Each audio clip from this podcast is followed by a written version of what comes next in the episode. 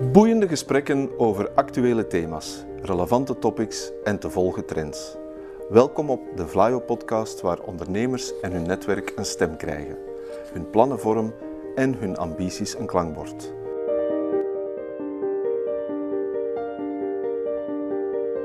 To the point waar het kan, dieper gravend waar het moet. Inspirerend, informerend, ondersteunend. Van artificial intelligence, blockchain en circulaire economie tot digitale zorg. Wij knopen het in jouw oren.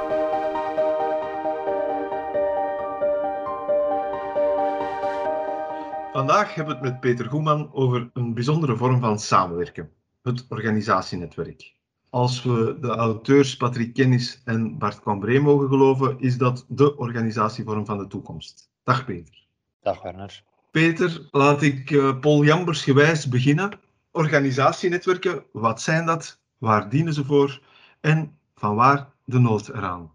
Wel, in onze maatschappij zijn we gewoon dat één organisatie of bedrijf een eh, bepaald product of dienst aanbiedt. Maar natuurlijk voor complexere vraagstukken is dat niet altijd mogelijk. Denk bijvoorbeeld aan ouderen en gezondheidszorg. Ja, er is wel goede dienstverlening die voorzien wordt door samenwerking tussen artsen, hulpverleners, ook binnen en buiten ziekenhuizen. Dat is uiteraard uh, evident. Maar dat gaat natuurlijk nog een stukje verder. Denk maar aan mantelzorgers, verenigingsleven, de buurt, de wijkagent plaatselijke middenstand uh, enzovoort, die elk van die uh, minder valide oudere mensen zou kunnen ondersteunen. En dat zijn zaken waar dat natuurlijk niet zo evident is om dat door één organisatie te laten uitvoeren. En dan ben je eigenlijk wel verplicht om ergens een samenwerking op te zetten. En dat zie je ook trouwens ook binnen bedrijven. Dus het is voor complexere uitdagingen nodig eh, dat die organisatienetwerken uit de titel dat die in de picture komen eigenlijk. Dus dat zijn eigenlijk oplossingen waarvoor bedrijven, organisaties, overheden best samenwerken om tot een oplossing te komen. En natuurlijk in een wereld waar dat alles complexer wordt, zullen we deze uitdagingen vaker dus op ons eh, bord krijgen. De bekende VUCA-tijden. Prima, lijkt me. Mooie oplossing voor heel wat uitdagingen, die organisatienetwerken. Maar hoe beginnen we eraan? Ja, even uh, toch terug uh, recapituleren over wat het eigenlijk netwerk en samenwerking uh, is. Uh, laten we daarmee starten. Als we kijken naar samenwerking tussen mensen, is dat eigenlijk al niet zo evident. Dus zelfs binnen, binnen een bepaalde organisatie loopt dat niet altijd van een leien dakje. Dus je kan je wel voorstellen dat je tussen meerdere organisaties zou gaan werken, gaan samenwerken, dat dat bijzonder veel energie vereist. Je werkt tussen organisaties waar dat mensen minder elkaar kennen. En elk van de organisaties wil natuurlijk ook zijn eigenheid een stuk bewaren en bewaken. Hmm. En dat verklaart ook meteen waarom dergelijke netwerken niet zo vaak voorkomen en soms ook wel falen. Ja. Dat is iets waar de auteurs regelmatig op wijzen dat het toch een zeker risico met zich meebrengt en energie vraagt. En het sociale kapitaal van organisaties blijkt een belangrijke rol te spelen bij het opzetten van succesvolle samenwerkingen. Meer dan de formele afspraken tussen organisaties? Of hoe ziet dat? Bij het opstellen van een formeel organigram wordt vaak op het hoofd gezien dat de medewerkers mensen zijn en niet functionarissen. Medewerkers die handelen als mensen. Stel nu dat je bijvoorbeeld een bepaald probleem hebt met een levering, dan zou je theoretisch gezien op kunnen uh, gaan in de formele structuur en dan je afdelingshoofd gaan vragen van hoe zit dat met die levering van dat product. Maar je kan eigenlijk ook je informele netwerk gaan gebruiken. Stel je de medewerker van die logistieke afdeling dat je die kent omdat je samen met de, uh, zijn zoontje en jouw zoontje elkaar wekelijks ziet op de voetbal, ja, dan ga je vaker, gemakkelijker met uh, die persoon contact gaan opnemen en op die manier je probleem kunnen oplossen. En dus, dat heeft te maken natuurlijk met goodwill, bereidheid om elkaar te helpen. Dan hangt een stukje af van het vertrouwen, de cultuur, de plaats in de organisatie. En dat is eigenlijk hetzelfde bij netwerkorganisaties. Dus dat sociale kapitaal speelt er wel degelijk een rol.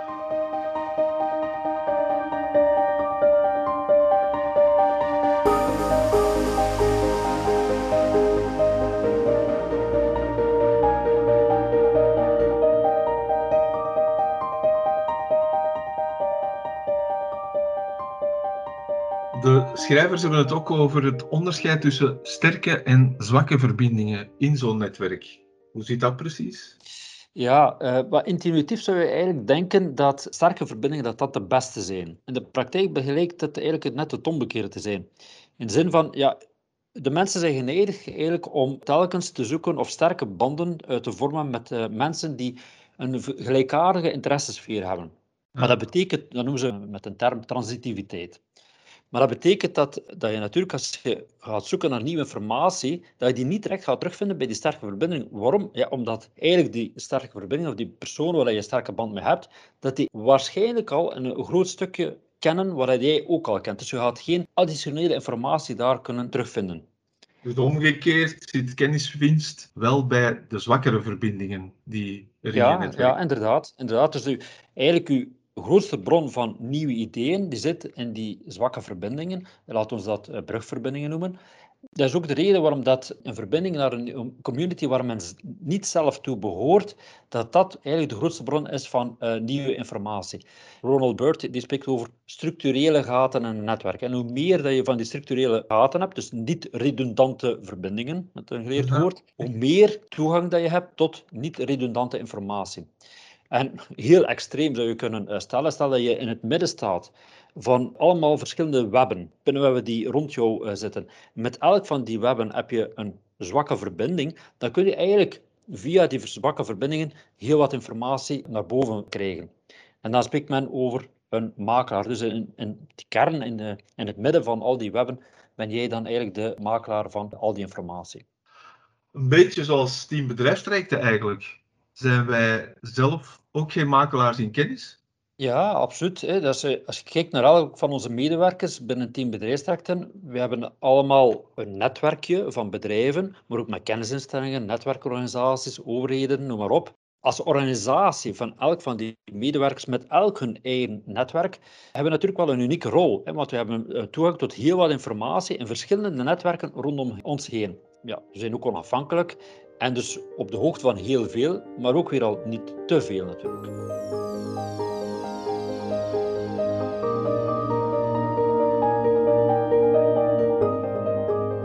In het boek staan een tiental tips om dat kapitaal te managen. Wat zijn voor jou de belangrijkste drie daarvan? Het eerste zou ik uh, noemen het, de multidisciplinaire teams eigenlijk hetgeen we daarnet hadden, we zeiden over die, die kennis inbrengen, multidisciplinair. Je gaat dus kennis inbrengen uit verschillende hoeken, die weinig overlappend zijn elkaar, maar waar je toch wel heel wat informatie kunt halen om een bepaald probleem op te lossen.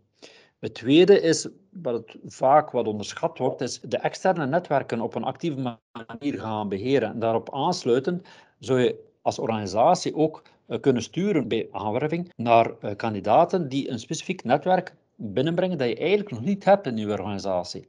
Die drie multidisciplinariteit, die externe netwerken gaan uh, beheren en ook uh, bij aanwerving gaan kijken of je toch geen extra netwerk kunt binnenbrengen. De auteurs verwijzen een beetje in een analyse over hoe dat de arbeidsdeling geëvolueerd is op een paradigma-shift die de laatste decennia plaatsvindt, van massaproductie naar meer op maat en volgens eigen keuze, eigen tijdstip, en dat is net het moment waarop organisatienetwerken relevant worden. Ja, klopt. Dus als je kijkt naar de evolutie, hoe dat de massaproductie tot stand gekomen is, dan zie je een continu streven naar efficiëntie. Maar uh, waar een organisatienetwerk, die focust niet per se op die efficiëntie, eerder op effectiviteit. Ja. Dus gaan zoeken naar waar kan ik nu waardecreatie hebben, die uh, afzonderlijk, enkel van die afzonderlijke organisaties zelf zou kunnen realiseren. Het voorbeeld, uh, er wordt een voorbeeld aangehaald in uh, het boek rond de Brainport in uh, Eindhoven. Dat is eigenlijk een samenwerkingsverband tussen bedrijven, kennisinstellingen, investeerders, ontwikkelaars, overheden. En de stichting die bepaalt de strategie, die moet bijdragen aan de positionering van die regio als toptechnologieregio. Brainport functioneert hier als netwerkregisseur, beschouw het als makelaar bijvoorbeeld, hè, die dan economische projecten gaat initiëren tussen die verschillende partners in dat netwerk. En op die manier ontstaat er opnieuw uh, samenwerking over die klassieke organisatiegrenzen heen. Dus een organisatienetwerk, dat heb je net gezegd, is erop gericht om een gedeelde doelstelling te bereiken die je alleen niet zou kunnen bereiken. Zijn er nog andere zaken typisch voor een organisatienetwerk? Misschien eventjes uh, stellen dat ja, niet elk netwerk is per se een organisatienetwerk. Hè. Dus er wordt vaak over uh, lerende netwerken gesproken. Daar heb je op zich geen complex probleem. Je gaat wel kennis uitwisselen, uiteraard, maar geen complexe problematiek heb je. Shared services is nog zo eentje. Dan ga je diensten gaan te, ter beschikking stellen aan een groep van organisaties, maar er is opnieuw geen complex probleem. Dus bij een organisatienetwerk ga je echt nog een stapje verder. Je dat de, de deelnemende organisaties gewoon ook een stukje van hun soevereiniteit uh, verliezen. Want ja, een primair proces wordt toch wel geïmpacteerd. Dat zal er anders gaan uitzien. Dus het gaat dus over complexere uitdagingen. Denk maar aan uitdagingen zoals ja, armoedebestrijding, klimaatverandering, gezondheid en welzijn. Ja, dat zijn zaken die niet als bedrijf of als organisatie zomaar op je eentje kan gaan oplossen.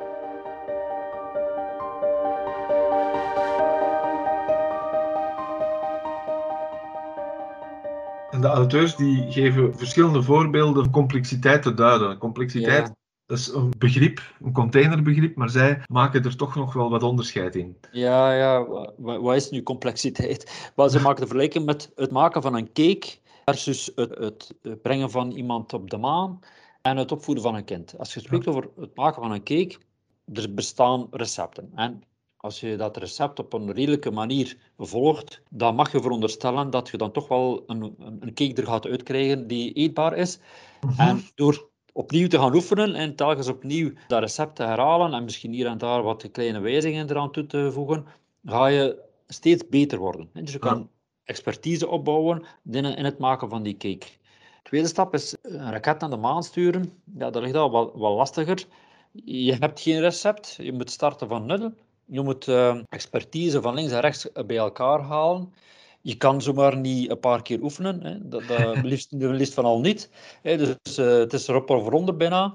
Maar als je dus de voldoende expertise en training vooraf en die voorbereiding uh, organiseert, dan kan je redelijkerwijs ervan uitgaan dat die raket toch wel op de maan gaat landen. Stap verder is uh, ja, het opvoeden van een kind. Ja, als, als ouder ja, er, is, ja, er zijn misschien wel boekjes, maar uiteindelijk, ja, je hebt geen ervaring. En zelfs moest je ervaring hebben, heb je geen garantie op succes. Ik heb zelf drie dochters, maar zelfs bij de derde is het opnieuw, opnieuw een ander verhaal. Dus elk kind is uniek en elk, omdat het, het zijn andere individuen. En het gaat uiteindelijk, eh, de essentie is over ja, de relatie tussen verschillende mensen, ervaringen enzovoort.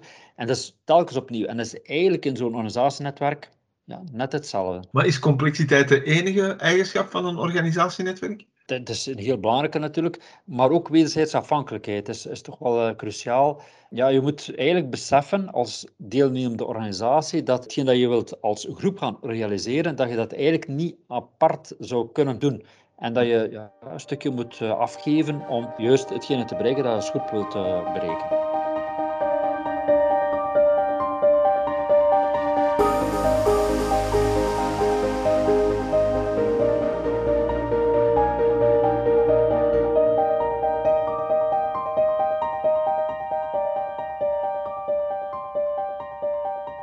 Het opzetten van zo'n organisatienetwerk blijkt ook volgens de schrijvers geen walk in the park te zijn. En ze sommen daarop een aantal uitdagingen die de kans op succes beïnvloeden. Wat zijn voor jou de belangrijkste die jij opgepikt hebt? Ja, ik heb er uh, een drietal opgepikt. Het eerste is vooral het bereiken van consensus over de missie, de doelstellingen van het organisatienetwerk. Zoals ik daarnet zei, ja, elke organisatie heeft wel zijn eigen prioriteiten, zijn eigen agenda. Ja. En uh, het is natuurlijk niet zo gemakkelijk om die zomaar eventjes aan de kant te gaan schuiven. Nochtans is dat wel een stukje vreesd, dat elk een stukje van zijn soevereiniteit opgeeft. Het is dus van belang dat de partner weet van waarom zit ik hier nu eigenlijk? En dat je voldoende gezamenlijke activiteiten gaat organiseren om toch die toenadering tussen die spelers te gaan realiseren. Het tweede stuk is dan ja, cultuur. Ja, elke organisatie heeft zijn eigen normen, zijn eigen logica, zijn eigen waarden. Die ga je nu ook niet zomaar veranderen. Aan de andere kant moet je toch wel maken dat die cultuurverschillen dat die een stukje openlijk bespreekbaar zijn. Dus je moet die diversiteit die er is en die je niet zomaar kan wijzigen, die moet je wel kunnen een stuk erkennen. En het derde is uh, ja, het verlies van autonomie. Het is van belang dat, dat je een stuk uh, die besluitvorming, dat die zoveel mogelijk participatief verloopt en dat je op het moment dat je dus zo'n uh, besluit neemt, dat je ook de potentiële winst voor elke organisatie, dat die voldoende in de schrijnwerpers uh, worden gezet. Dat is helder. Er zijn nog succesfactoren, denk ik. In totaal dus een tiental, maar uh, laten we zeggen, los van hetgeen dat we tot nu toe bespraken, zijn er een, een, tweetal de mensen die toch wel het succes kunnen bepalen. Dus enerzijds differentiatie, En anderzijds uh, integratie. Differentiatie, daar spreek je over de samenstelling van het netwerk zelf. En wie ga je eigenlijk gaan kiezen en wie ga je niet meenemen in uh, dat netwerk? Je zou geneigd zijn van te zeggen, ah, kijk, ah ja, we gaan zo, zo, dat netwerk zo groot mogelijk maken en zoveel mogelijk partners gaan betrekken in het verhaal. Maar ja, dat is niet altijd efficiënt. Hè. Denk aan die multidisciplinaire teams van daar straks.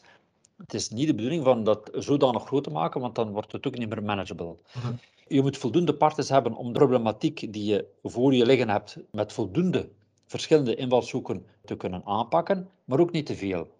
En dus om die differentiatie helder te krijgen, is het echt wel belang van, uh, van belang om de doelstelling van het netwerk en de bijdrage van elk van die partner uh, duidelijk te krijgen. Bovendien moet elk van die, die, mensen die in dat netwerk ook zitten, moet die ook toch wel met een bepaald mandaat er kunnen zitten.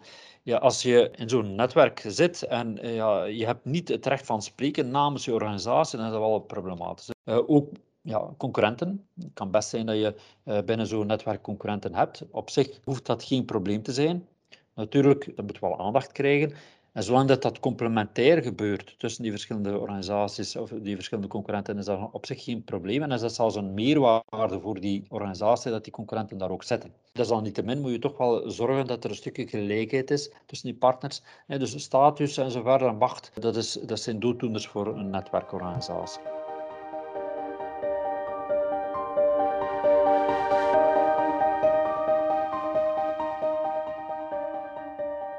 Was de dimensie differentiatie, maar je had ook nog de dimensie integratie, Peter. Ja, wel, hoe groter die differentiatie, hoe moeilijker het wordt om te verbinden en te integreren. Integratie is nogthans essentieel voor een netwerk. De neiging bestaat om in dergelijke gevallen, waar dat integratie moeilijk is, van te gaan formaliseren, te gaan standaardiseren, te plannen, extra structuren te gaan ontwikkelen. Maar ja, daar moet je toch wel mee opletten. Want ja, als je veel gaat formaliseren, dan ga je dat uh, te kosten doen van het, het maatwerk, het, de flexibiliteit. En ja, dat, is net de sterkte van uh, netwerkorganisaties. Dus we moeten opletten dat we dat toch niet gaan uh, verliezen. Ook de soevereiniteit gaat een stukje in het gedrang komen binnen dat soort organisaties. Dan hebben we het natuurlijk over de governance van zo'n organisatienetwerk. Daar worden in het boek drie verschillende vormen beschreven. Het zelfregulerend netwerk, het leiderorganisatienetwerk en de NAO, het netwerk administratieve organisatie. Bestaat daar één ultieme vorm of hoe ziet dat? Nee, dat was een beetje te gemakkelijk geweest. Het zijn eigenlijk de omstandigheden die gaan bepalen wat het de meest aangewezen vorm is. Laat me even heel kort toelichten wat de verschillende vormen zijn. De eerste is dus het zelfreguleerd organisatienetwerk. Dat is de lichtste vorm. Hierbij is er geen administratieve entiteit. Hier steunt alles op het engagement van eh, de leden. Het is makkelijk te vormen, er is een hoge betrokkenheid. Nadeel is natuurlijk weer dat het vaak inefficiënt is. Het is ook vaak moeilijker om consensus te vinden. Er is ook niet echt een gezicht naar buiten toe. Het, het netwerk heeft geen immanentiepersoon bij zich. Dat heb je dan wel bij het leiderorganisatienetwerk, ja. de, tweede, de tweede vorm. Ja, dat klopt. Dat gebeurt vaak dat er een van de leden van het netwerk, van de organisaties, de rol opneemt van leider. En die gaat dan ook naar buiten optreden als gezicht. Vaak bijvoorbeeld zie je daar een overheidsorganisatie. En die organisatie gaat dan alles coördineren, gaat administratieve hulp uh, voorzien, gaat activiteiten faciliteren. Natuurlijk belangrijk dat die organisatie die die taak opneemt, dat die dan wel voldoende legitimiteit heeft en dat die ook efficiënt is. Wat we vaak ook zien, is dat die organisatieleider, de organisatieleider heeft ook dikwijls zijn eigen agenda. We moeten opletten dat die toch geen invloed kan hebben op uh, de doelstelling van de, de, netwerkorganisatie op zich. Dus ja. we moeten wel, uh, dat is toch wel een aandachtspunt. Uh, risico, het risico dat anderen beginnen af te haken omdat de Ja, ja en dat, dat, engagement, ja, dat engagement begint te ver, verlagen, omdat we zien van ja, maar ja, die, die leider neemt alle taken op zich en dat ja, de rest denkt van ja, kijk, het zal wel opgelost raken. Dat is wel een nadeel, absoluut. En dan is er nog het netwerk administratieve organisatie. Ja, mondje vol. is uh, inderdaad een aparte organisatie die wordt opgezet en die eigenlijk als specifieke taak heeft om dat netwerk te gaan managen en de activiteiten te gaan coördineren. Let op, het is niet zo dat die organisatie zelf het primaire proces gaat uitvoeren. Denk aan ons voorbeeld van die ouderen in de gezondheidszorg Het is niet zo dat die en ziekenhuis en mantelzorg en zo verder gaat eh, doen. Ze gaan wel coördineren en maken dat alles zoveel mogelijk stroomlijnd uh, loopt. Wat je ook vaak daar ziet, is dat er een bestuursraad is, waar dan de strategische beslissingen genomen worden. En die strategische beslissingen moeten dan door die uh, coördinator, door die NAO, worden uitgevoerd. Voorbeeld dat je ook eerder gaf van Brainport in Eindhoven, dat is ook zo'n NAO, denk ik dan. Ja, dat klopt, inderdaad.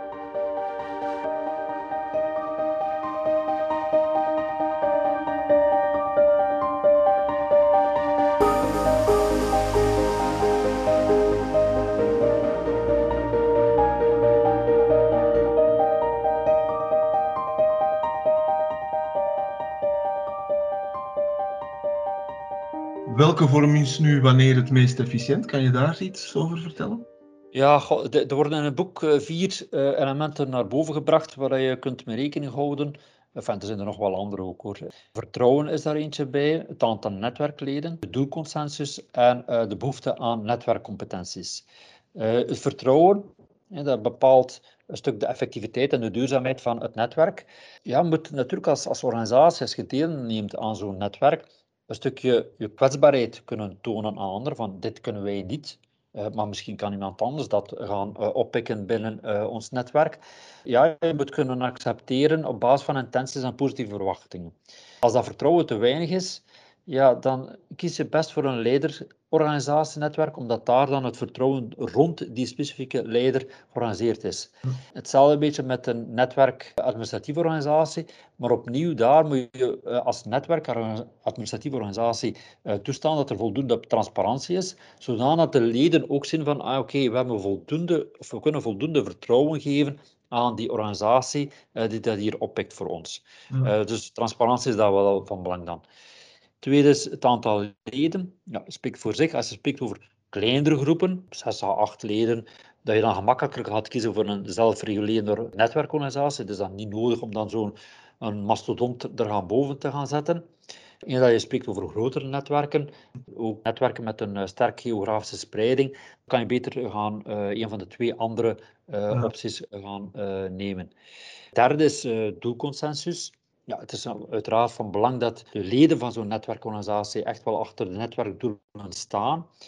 Niet dat dat per se heel hoog moet zijn. Hè. Dus het is niet uh, ja, dat, dat die doelconsensus dat die vast moet gebeiteld zijn. Ja, dat is net het, het voordeel van een netwerkorganisatie, dat je toch wel wat flexibiliteit hebt.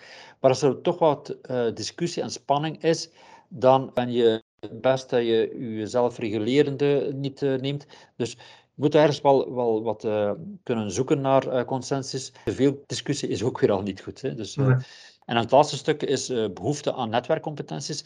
Als je veel competenties nodig hebt om dat netwerk te gaan ondersteunen, dan ben je beter af met een netwerkadministratieve organisatie. Bijvoorbeeld denk maar aan verstrekken van informatie, subsidies aanvragen, infrastructuur onderhouden enzovoort. Dan zijn je beter af met een NAO, Het is een netwerkadministratieve organisatie die dan op een efficiënte manier dat soort uh, zaken kan gaan organiseren. Je hint er net erop dat uh, in zo'n netwerk spanning voorkomt en misschien zelfs te verkiezen is. Is dat niet een beetje bizar? Ja, ja, ja. ja je hebt wel uh, enige consensus nodig. Maar aan de andere kant, ja, u mag er niet uh, te ver in gaan. Ja, spanningen zijn eigenlijk inherent aan netwerken, ja, maar dat geeft ook die energie aan het netwerk. Je zou zo kunnen, zelfs kunnen zeggen, dat als, als er geen spanning is, dat er ook geen netwerk is. Of dat het netwerk niet leeft, omdat ja, dat betekent eigenlijk dat er niet voldoende interactie is tussen de, de netwerkleden. Denk dan aan een gezin, denk dan aan gelijk welke organisatie. Er is altijd wel een stukje spanning, maar het is door die spanning te hebben, links en rechts, dat je ook als organisatie uh, gaat groeien. Het managen van dat soort spanningen, dat is net de kritieke factor voor de effectiviteit van uw netwerk. En er is ook wel een belangrijke rol weggelegd voor de leider of degene die dat uh, netwerk gaat managen.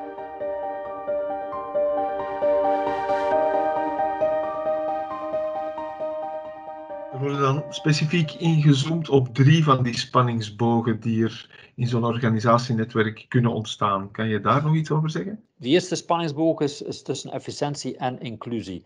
Je wil natuurlijk wel een efficiënte organisatie, maar aan de andere kant wil je voldoende betrokkenheid hebben van elk van de leden. Dus maken dat uh, elk van de leden ook betrokken is bij de besluitvorming.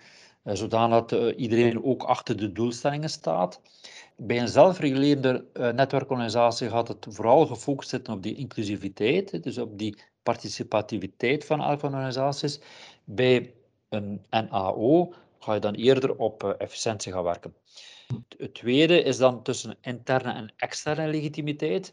Intern gaat het dan over interactie tussen de leden. Ja, netwerkleden zien wel een aantal voordelen van het netwerk, maar extern gaat het dan over interactie met de, omgeving. Hè. Dus aantrekken van klanten, interactie met de overheid, gezichten waar we er straks over spraken, hè, van zo'n bijvoorbeeld een leiderorganisatienetwerk. Bij een zelfreguleerde gaat die vaak die focus liggen op dat interne, de participatie. Bij leider organisatienetwerk eerder op de externe. De derde, laatste uh, spanningsboog is dan flexibiliteit versus stabiliteit. Aan de ene kant heb je eh, die flexibiliteit een stukje nodig om te kunnen snel reageren op veranderende noden. Hè, want die noden spreekt over complexe zaken. Ik denk het opvoeden van een, dat kind uh, van daar straks. dus dat is een flexibel gegeven. Ja. Maar natuurlijk, eh, ja, dat is ook de sterkte van het netwerk, is die flexibiliteit. Maar aan de andere kant wil je toch wel eh, zorgen of zoeken naar stabiliteit. Je wilt toch niet telkens opnieuw antwoorden gaan zoeken of formuleren. Je zoekt naar stabiliteit dus. Lange termijn relaties wil je bestendigen tussen die leden, consistente antwoorden leveren enzovoort. Ja, u voelt aan bij een NAO dat daar focus ligt op die stabiliteit, terwijl bij de zelfregulerende uh, er meer flexibiliteit is. Ja, je, voelt aan dus dat die laatste dan eerder uh, interessant is bij kortlopende projecten. Allemaal boeiende materie, zo'n organisatienetwerk en wat uh, schrijvers daarover te vertellen hebben. Kunnen we dat bij Team Bedrijfstrajecten ook toepassen, gebruiken, hanteren? Ja, zeker. Je merkt dat meer en meer bedrijven gaan samenwerken om specifieke uitdagingen aan te gaan. En binnen onze eigen organisatie zetten we recente initiatieven op in de bio-economie. We willen eigenlijk de samenwerking tussen landbouwers en bedrijven faciliteren om onder andere biomassastromen of reststromen uit de landbouw te gaan valoriseren. Dat kan gaan om nieuwe toepassingen, zoals gebruik van hennep voor vezels, extractie van rubber uit paardenbloemen, maar ook extractie van hoogwaardige componenten uit afvalstromen uit de voedingsindustrie. Dat doen we uiteraard niet alleen. We werken intensief samen met andere organisaties zoals ILVO, Departement Landbouw en Visserij, maar ook met een aantal speerpuntclusters zoals Founders Food. Je zou het eigenlijk zelfs kunnen zeggen dat het al een organisatienetwerk op zich is. Ja, en, uh, maar vermoedelijk komen we ook zelf tot uh, nieuwe uh, netwerkorganisaties die we kunnen vormen tussen elk van die verschillende spelers in de landbouw en de verwerkende industrie.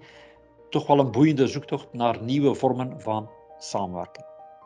En wellicht, Peter, heeft de lectuur van dit boek jou toch wat inzichten gebracht om dat organisatienetwerk voor de bio-economie uh, wat meer gestalte te geven.